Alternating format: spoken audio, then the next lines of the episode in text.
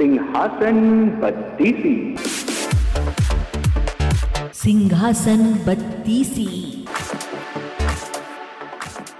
सोलहवीं पुतली सत्यवती। राजा विक्रमादित्य और पाताल लोक की यात्रा।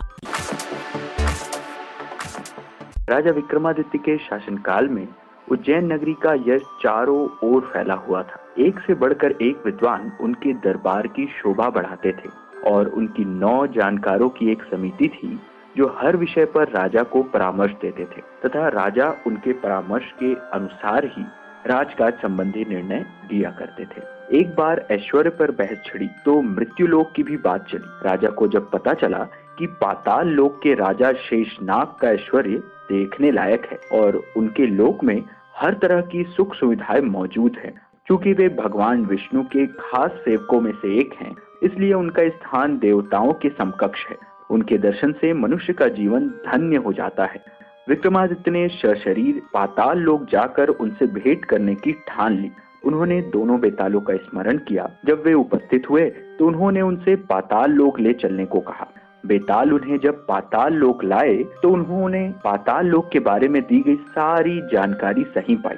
सारा लोक साफ़ सुथरा तथा सुनियोजित था। हीरे जवाहरात से पूरा लोक जगमगा रहा था। शेष नाग को खबर मिली कि मृत्यु लोक से कोई सरशरीर आया है तो वे उनसे मिले। राजा विक्रमादित्य ने पूरे आदर और नम्रता से उन्हें अपने आने का प्रायोजन बताया तथा अपना परिचय दिया।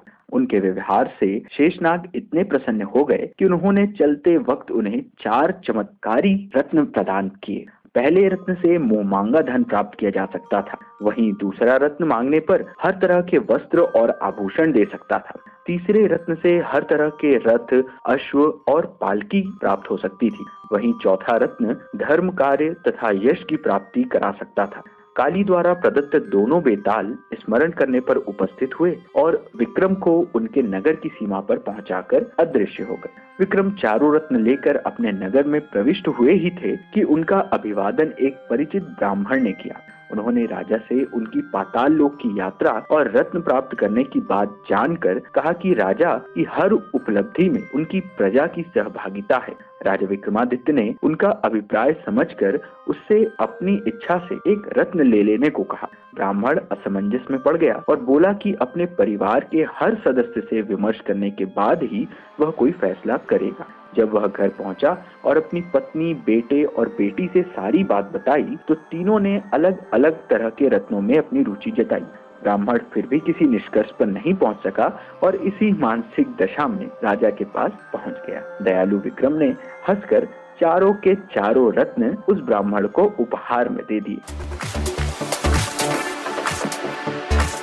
आप सुन रहे हैं सिंहासन बत्तीसी की कथाएँ।